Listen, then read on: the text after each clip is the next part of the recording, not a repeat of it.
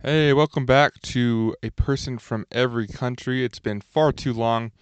Um, I've been back at home working to save up some money so I can travel again uh, and meet more potential guests. This episode actually features a conversation I had a couple months ago with a woman named Stepanka Korytova.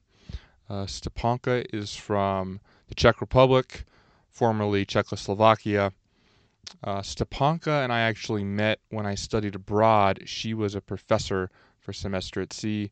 She teaches for Colorado State University. She's a professor there, and she has a lot of life experience. Um, there's a lot to take away from this one. She grew up uh, in Prague um, and was a little girl and has memories of when the Soviet Union's rolled in uh, during the summer of 1968 and occupied her city. Um, and she also talked a lot about why she wanted to leave her country at that time and, and all those different factors.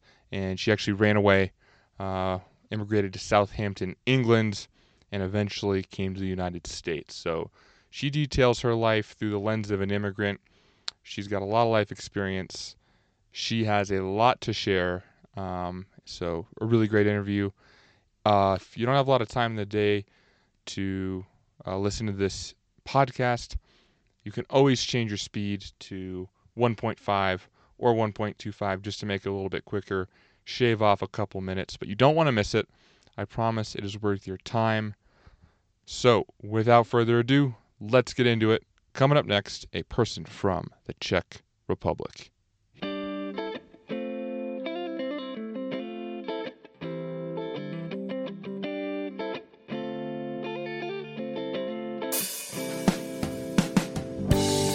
Ready, Stepanka? Yes, I am. All right, let's do it. So I'd like to start with your childhood, and I want to know what was it like growing up in Prague uh, in the 1960s, and maybe we'll talk about your life before the Soviet Union invaded. But what sticks out? Uh, take us back to your life as a kid.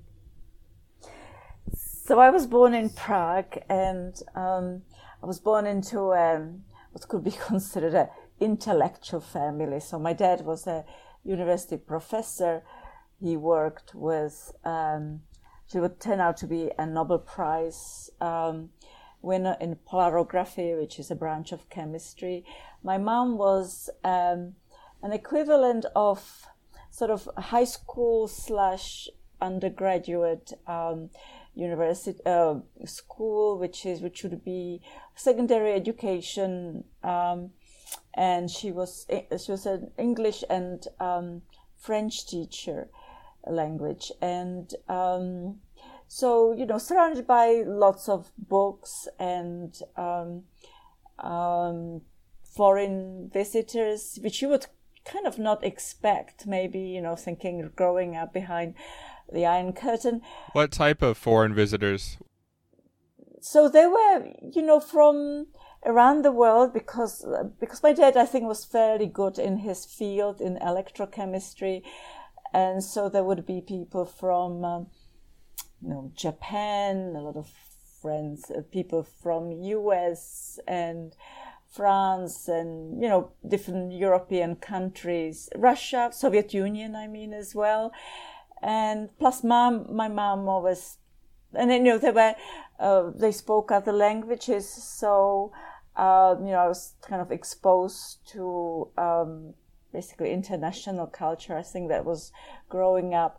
So it, uh, we had always nice holidays, um, not really anywhere like where people go now, but it was U- Yugoslavia, which was, you know, the country that doesn't exist anymore, or to the mountains, because uh, there were quite lovely mountains when Because I grew up in Czechoslovakia, which doesn't exist anymore because the country split up in 93.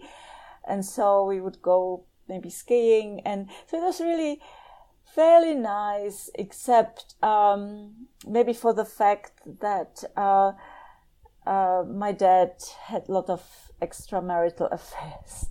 And the reason why I mention it probably not uh, really that useful, but it ultimately led, I think, to my one of the reasons why I emigrated uh, at the age of 21.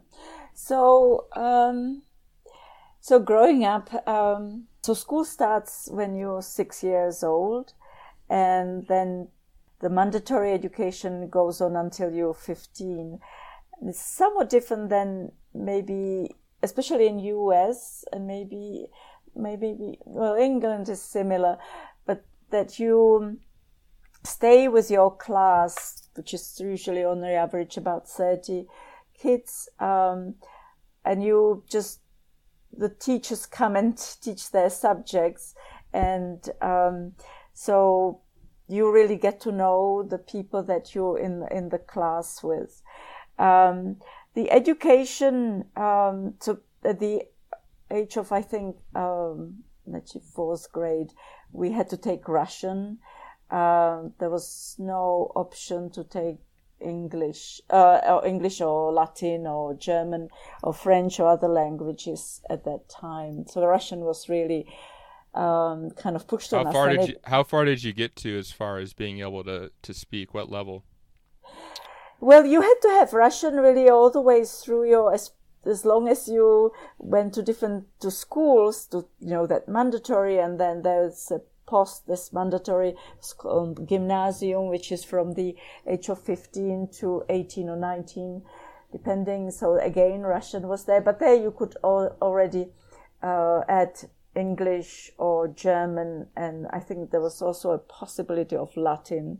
And then at university, know, Russian continued, and um, there was also also something that kind of speaks to the period between before 68 and you know that continue after 68 was that sort of civic education which was very tendacious tendacious were very sort of preju- um, prejudice and very sort of propaganda like um, you know so was it like that in a lot of uh, of those eastern european countries where russian is kind of being something that is you need to learn this because of the soviet union influence at the time or was that I just think so. You know, of course, you learned about Russian culture as well, and uh, and uh, you know, so of course, you know, we were quite then familiar with Russian composers and on Soviet composers and Soviet and Russian uh, authors as well. Um, I. Um, if you're comfortable, if you're comfortable answering, what, how did your dad's affair affect you personally as a girl? I mean, were you aware of that at the time, or did that have any negative consequences? Oh, definitely. You know, because um, he, yeah, you know, my mom was really sad about it. Obviously, it was quite visible on her behavior, and so. Uh, I think when I was probably, you know, there was a time when he left completely and he was gone for um, maybe half a year and uh, maybe just kept in touch with my sister. Um, she was always kind of, I think she was, he wasn't unable to hide the fact that he had high expectation of her rather than of me. And there I, I never I never understood, and you know we can come back to that later, why that was. But I definitely felt the preferential treatment of her. Uh, so yeah, his infidelities really were uh, definitely definitely affected uh, um, the family, but I. Um, but that that will that became uh, much worse when I was a teenager, you know, after we came back from England. Um, so, you know, my parents have eventually divorced and, um, but before my father decided to do that, you know, he would, couldn't decide how he would leave and then he would come back again and, um, uh, he, yeah, and then okay, he he married somebody else, and you know, my mom tried to commit suicide, and um, I was there because my sister was already gone. She was living with uh, her future husband, so it was it was really a difficult time. I was trying to support her. We didn't have much money, and but eventually he got divorced, and my parents came back, and I couldn't deal with it anymore. So I I left when I was 21. It was just too much. So it was political reasons and personal reasons. Um, but um, yeah, then they remarried after I was already gone. Thanks for sharing that. Um, so when you're, I feel like I have a good sense of your childhood now, um, and as that reform is starting to happening in in your country and in, in Prague at that time. Now let's go to uh, August of 1968, and through your eyes, you're a 12 year old girl. Um, I know you you mentioned that you guys are already kind of getting ready to leave, but you know the Soviet Union invades, I mean, what thoughts are going through your head? What emotions are you feeling? And bring me back to that 12 year old you and how you're kind of seeing all of this. Well, you know, with the events leading up to it, it was really exciting because there were demonstrations, there were all kinds of congresses, conferences held with writers, um, leaders, you know, prominent leaders of politics and culture who were interested in this reform uh, movement. Again, students were involved. And I was really, I was just, I was going to become a journalist because I was just so much interested in the news, which is, I think, quite unusual for a 12 year old, but that was how I saw myself as a journalist. And why so, do you think you saw yourself that way?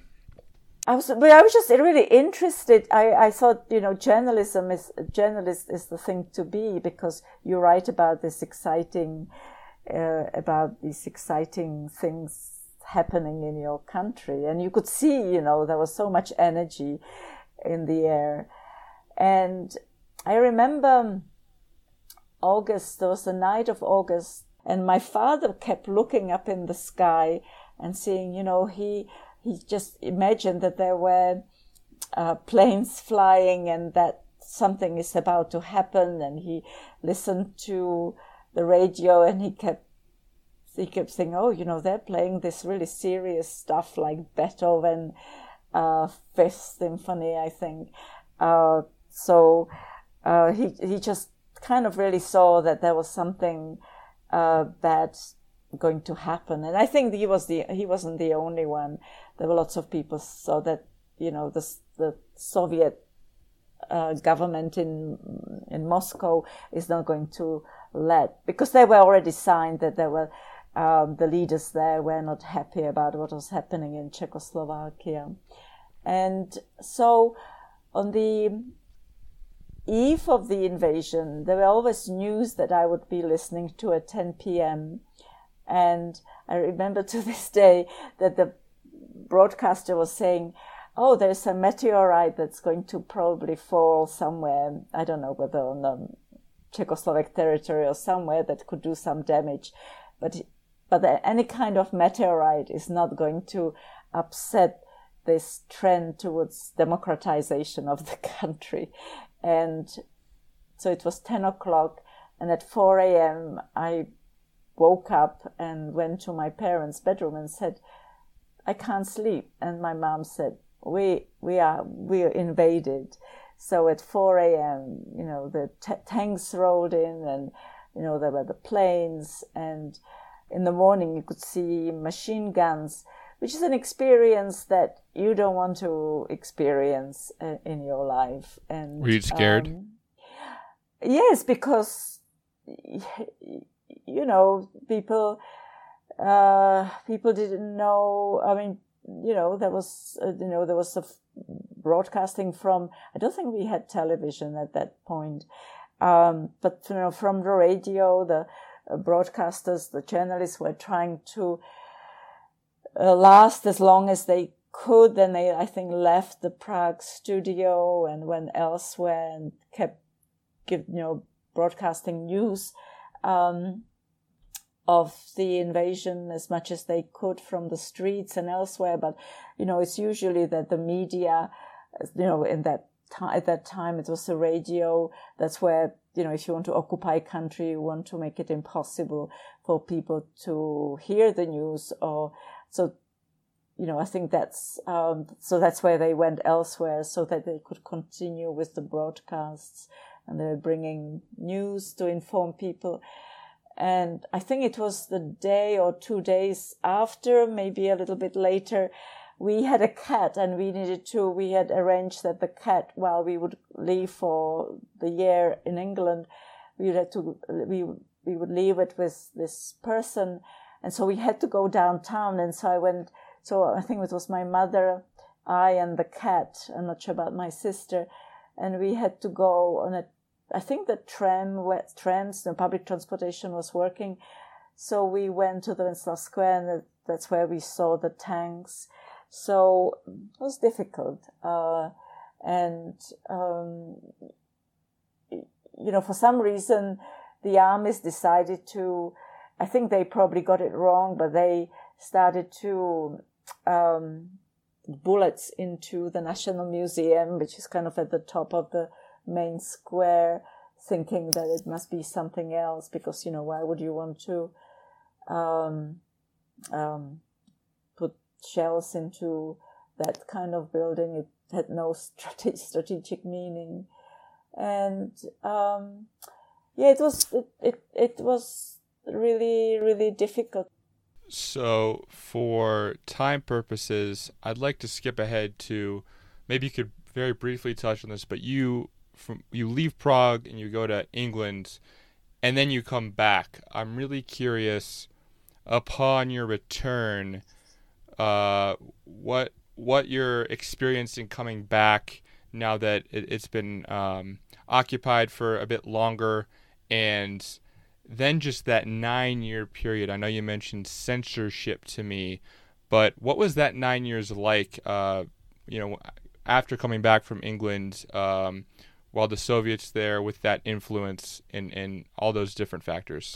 So we left in August and came back um, maybe May. Um, what happened was um, at at school, um, I would always, and that unfortunately again stayed with me to this day. That I always feel, um, you know, personally maybe about my personal relationships, I'm not very brave in speaking my mind out. But when it comes to politics or social issues, I, always tend to speak my mind and, you know, got me into troubles. So it, it's at school, I would say, oh, um, I would, maybe there would be, um, some kind of a display and I would come up and sort of put, uh, photographs of the previous leaders, of the 68 leaders on the, on the, on the notice board.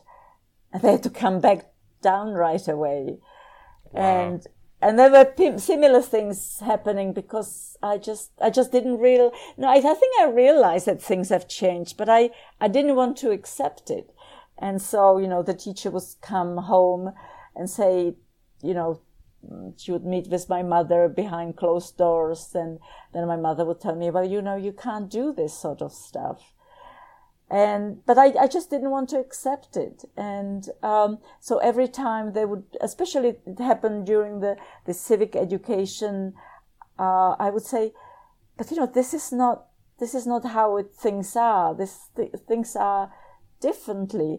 And you know i would also speak from my experience in england and you know not that things are wonderful in england in every respect you know there are problems too but I would say that you got it wrong when you speak about countries like England because, um, you know, I don't know exactly what examples I would give, but I would, it wouldn't be continuous, but when I, I would sort of maybe think, oh no, I, I, you know, internally I would think, oh no, this is not right what they're saying. And it would sort of, I would reach kind of certain point and I would just say, okay, enough. I have to speak out. And so, um, you know, that really uh, just was not a good idea in order to. Um, you know, did you ever do? To, did you ever speak out uh, outside of a of a school setting? Did you ever, you know, really toe that line of seriously getting in trouble during those nine years?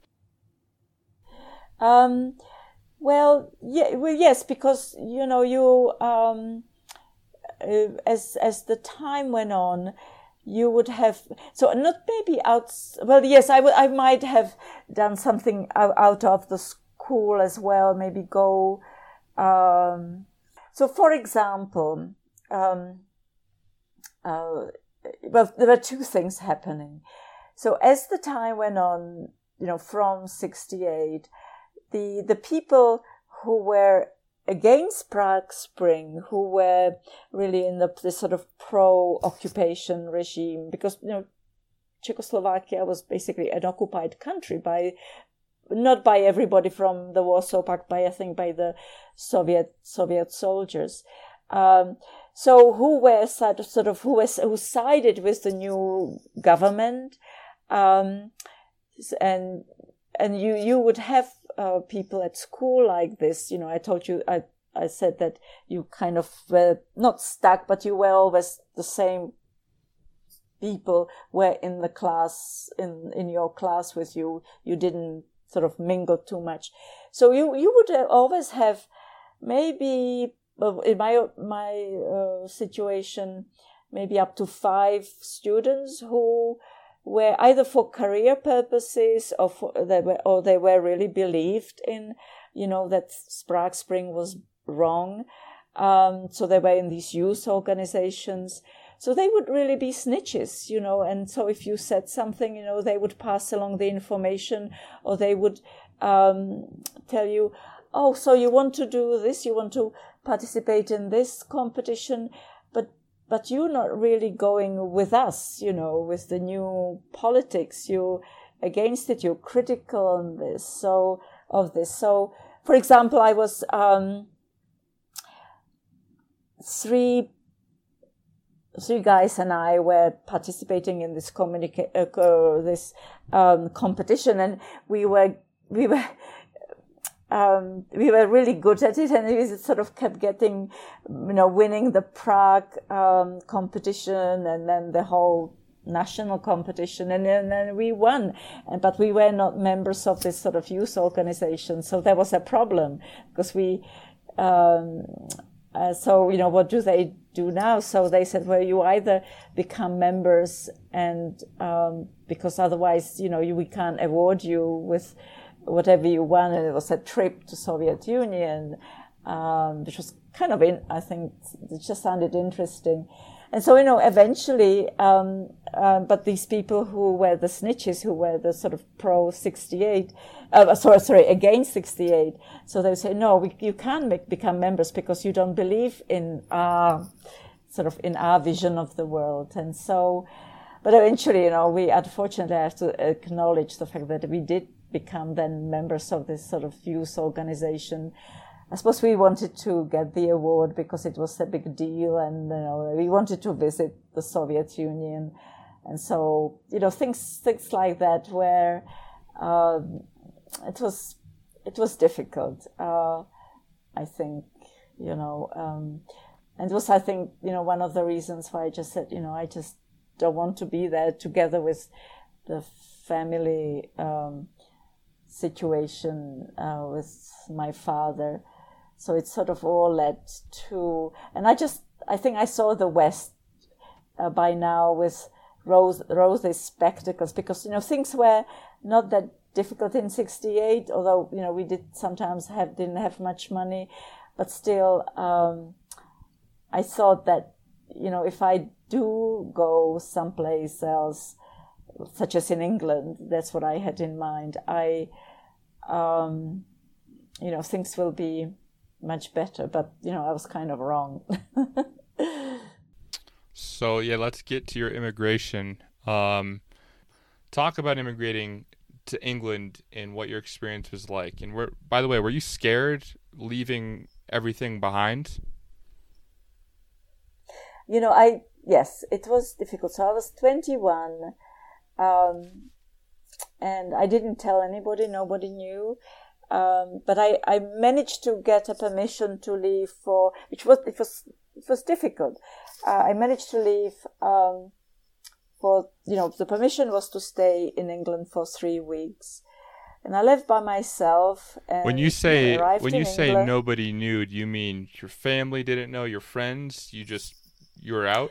No, no, I really didn't, didn't, didn't tell anybody. Uh, wow. Uh, because. So how did you go about yeah, leaving? Did I, you were you living with your parents when you left?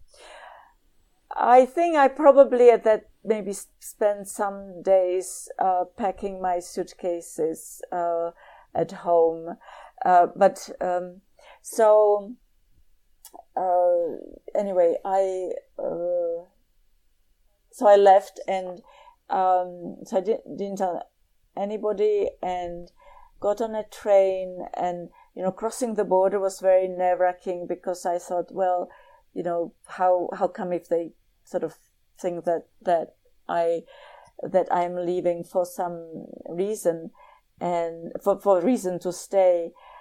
And so I packed packed really carefully not to take anything that would so I had no diplomas you know nothing that would um, just you know enough clothes for three weeks and so then arriving in England, I think, you know, after very quickly, I tell the people um, that I knew that and I was staying with them, you know, I, I have no intention of returning. And I don't think they really tried to persuade me to go back and they, um, they were actually trying to ha- help me.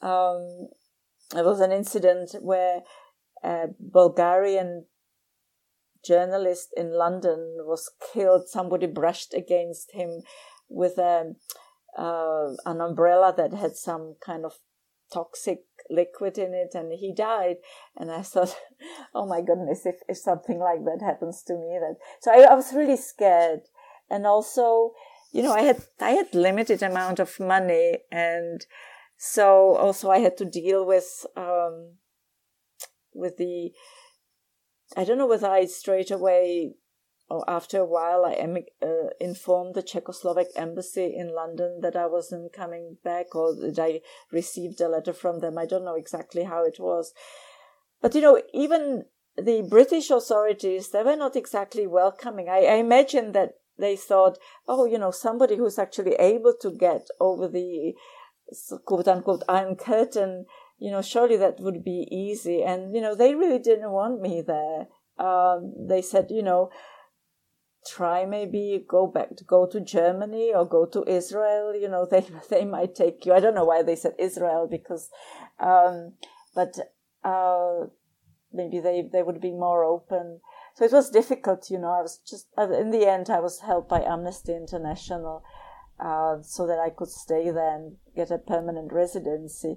But I, um, I mean, they didn't deport me, but it was very strange. It was 1978.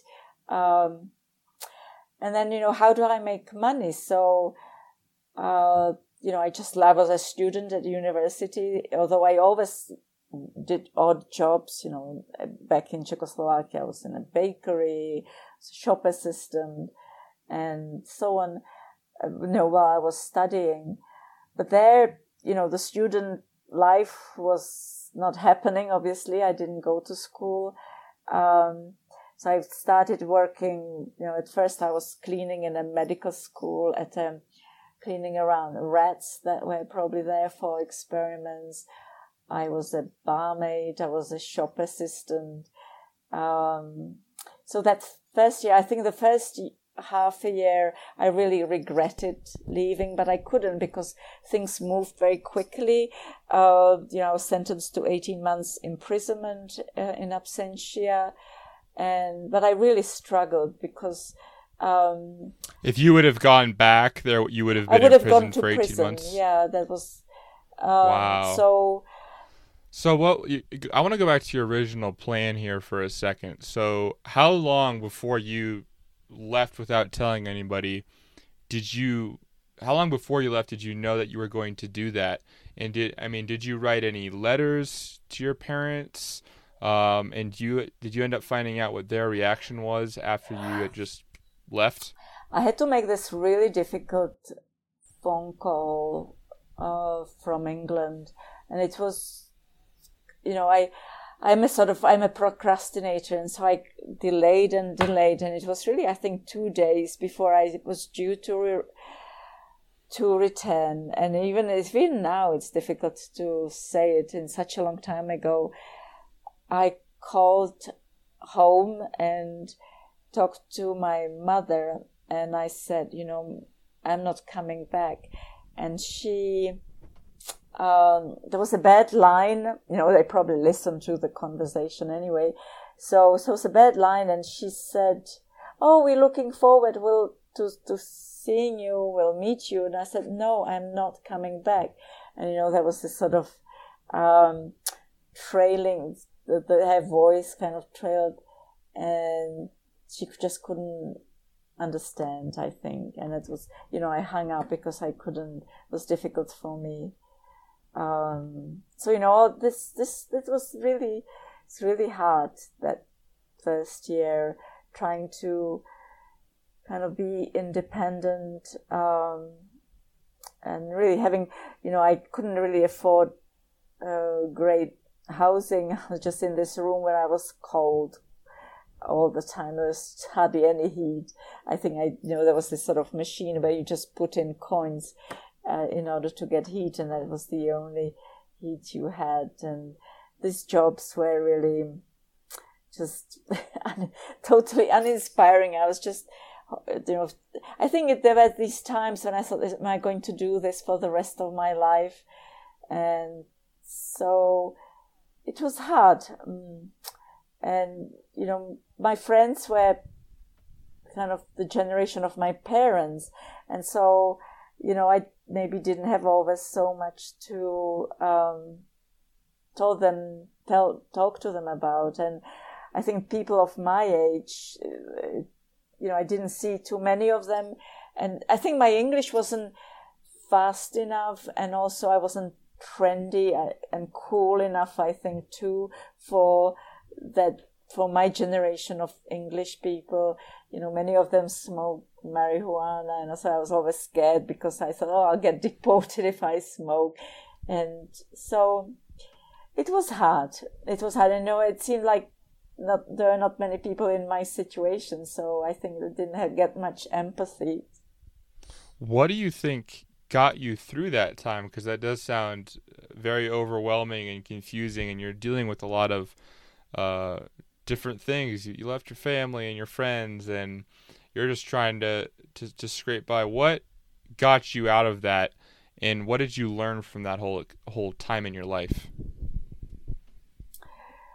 Well, people now, you know, call me a survivor, but I, I almost don't like that word because survivor sometimes, you know, uh, resilience or uh, persistent and sometimes you're just exhausted from being a survivor especially that label is i don't know survivor. I suppose i am but um, i sometimes i wish my life were a little bit easier you know. I've seen lots of countries but i think uh, what got better is after half a year um, i was beginning to inquire about whether i could uh, go back to university.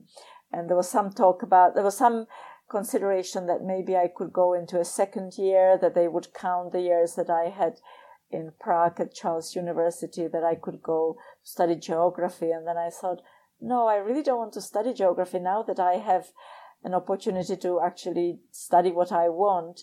Um, I want to do modern history or politics. And so, uh, but the problem was that um, so I, because by that time, by the year, I would have been a resident for a year, paid taxes, and so I think I was eligible for uh, domestic uh, tuition, um, which was less than for to, for foreign students.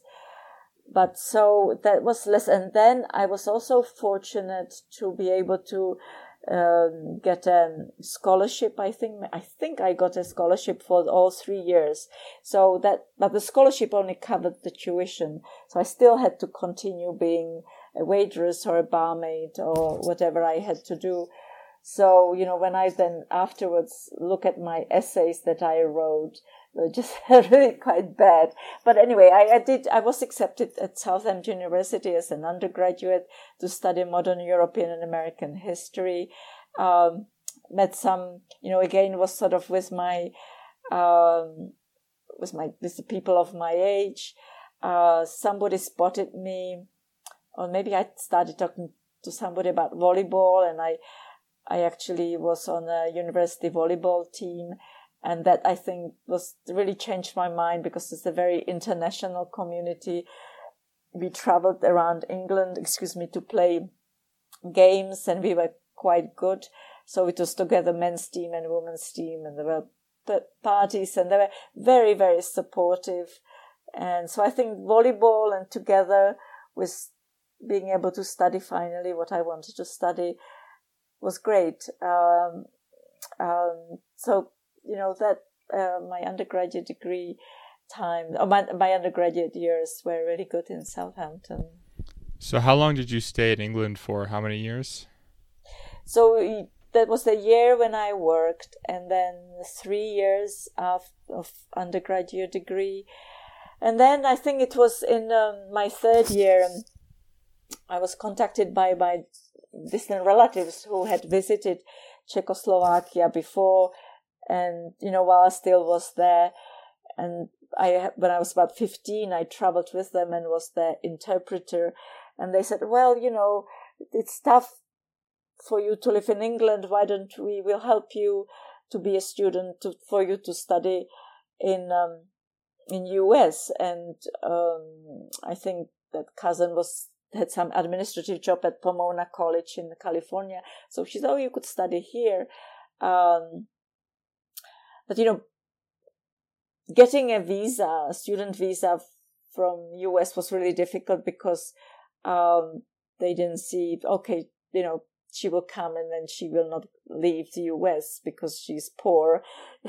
she doesn't earn much money. So in the end, um, it took really, I think, four years before the immigration, U.S. immigration was uh, accepting. The, they basically these these ten relatives sponsored me as an immigrant, as somebody who is going to help them in their household. And but then you know by that time I wasn't quite sure whether I really wanted to live in England. I was kind of settled, but having this sense of adventure that I always have you know, there's a new opportunity. So I decided to go to US and kind and you know get accept my green card. Um, you know, sometimes I had regrets about doing this because England is you know close to Europe, and you know after when I was given amnesty after seven years and I was able to go back, um, I thought perhaps, and I always loved England, well Britain anyway, um, have friends there, and I do like the English or British way of life. But anyway, the decision was made, and so I moved to the United States. So, what year did you move to the U.S.? Would that have been early '80s? 82. 82. So, have you once you moved to the U.S. Just looking up until now, have you been living in the U.S. this entire time, or did you live anywhere else between no, um, I no, I. So in '82, I started masters at University of Nebraska in history. Um, so that masters took two years. So why Nebraska? Be, because um, by then this person who worked in Pomona College moved to Nebraska, and so she she thought, you know, come to Nebraska. And so this is, I don't, I don't know, so she probably talked to people there because it was now it's, it's University of Nebraska is in Lincoln and in Kearney. So it was in Kearney, Nebraska.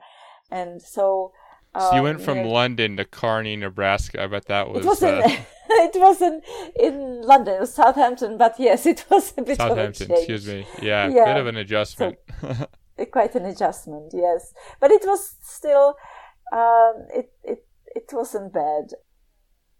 Um, I have a couple of just general life questions I'd like to ask you. Now that we're nearing the end, but before we get to that, you mentioned something about an FBI visit. What what was that whole story about, and and and how did that happen?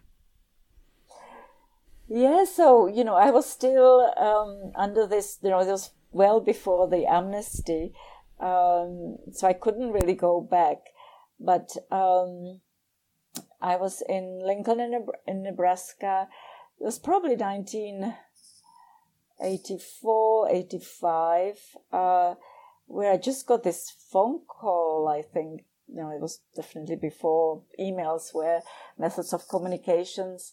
Um, you know, where, uh, where do you live? And I need to see you. So, um, I said, and you know, who are you? Oh, I am, you know, I am from Federal Bureau of Investigation and we need to talk to you.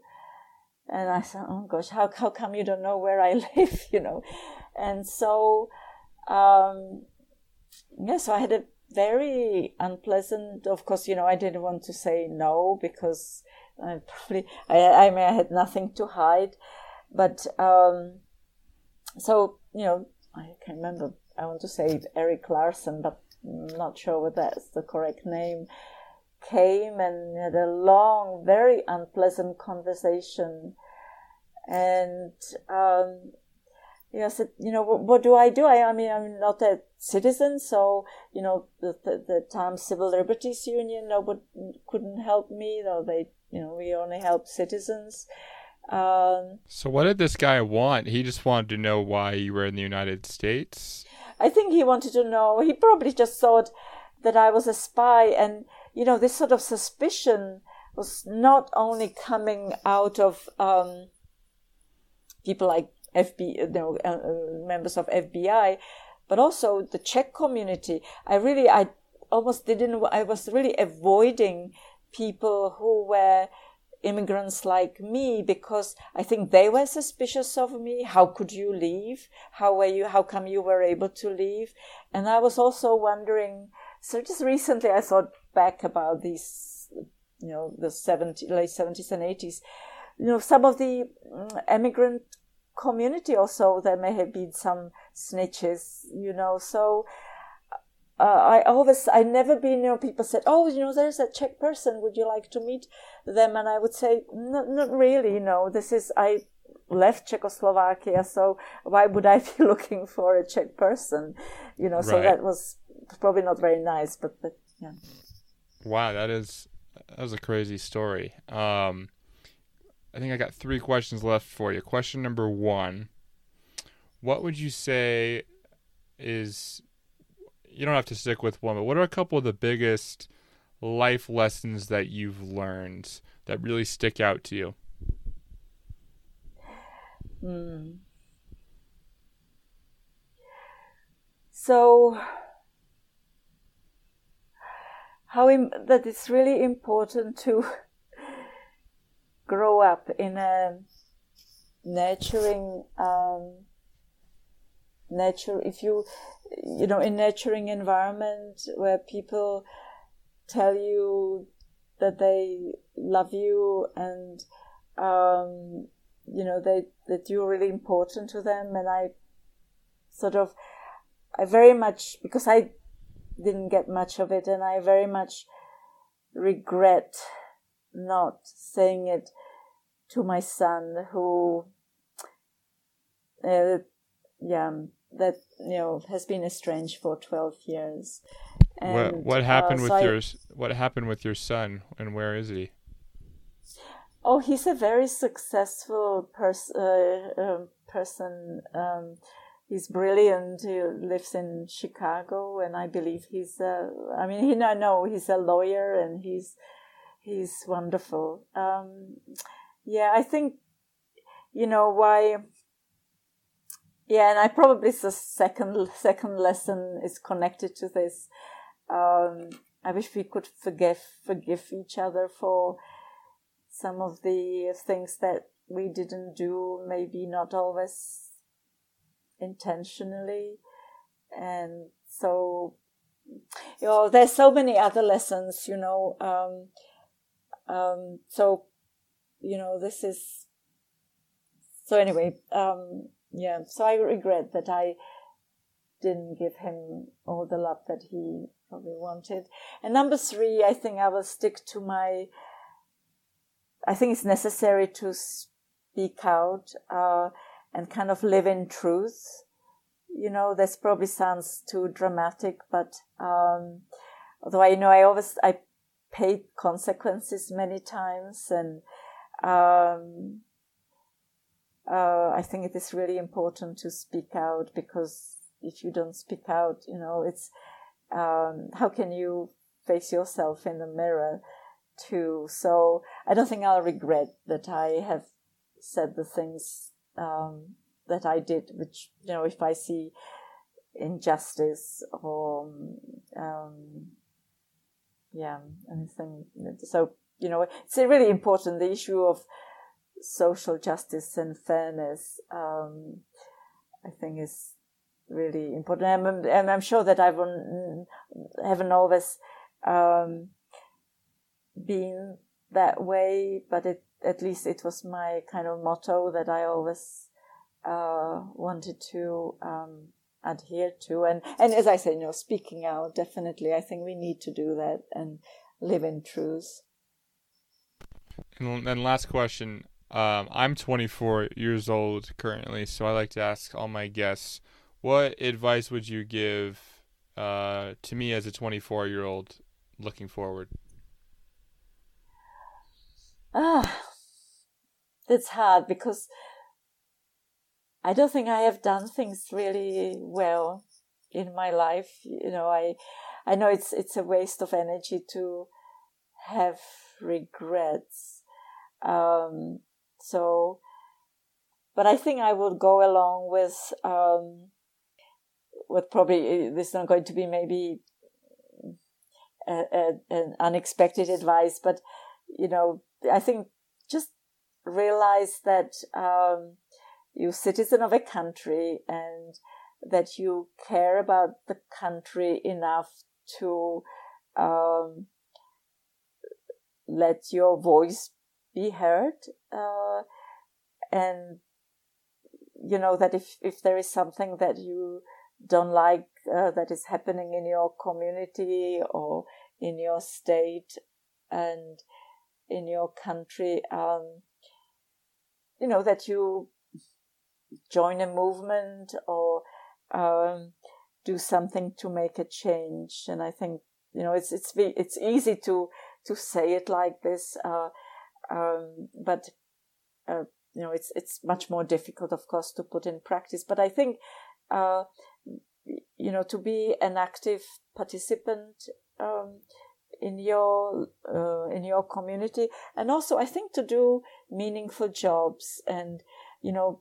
So, from my experience being an educator, I think it's tremendously ex- important because you have influence um, you engage in discussion and you know I, I of course i listen I, I learn from my students, but I also I think it's it's kind of goes both ways. So I'm hoping that you know I have some influence not through propaganda, but through um, information and through you know challenging challenging them to think. So being having a meaningful occupation, whether it's you know, if you can afford to be volunteer, if not, you know, having a meaningful occupation, uh, a job that um, uh, is um, has some impact. I think. I'll keep that in mind, uh, Stepanka. Thank you so much for sharing your story with me tonight. I really appreciate it. You're welcome. I enjoyed it. I enjoyed talking to you. My reflection in the dirt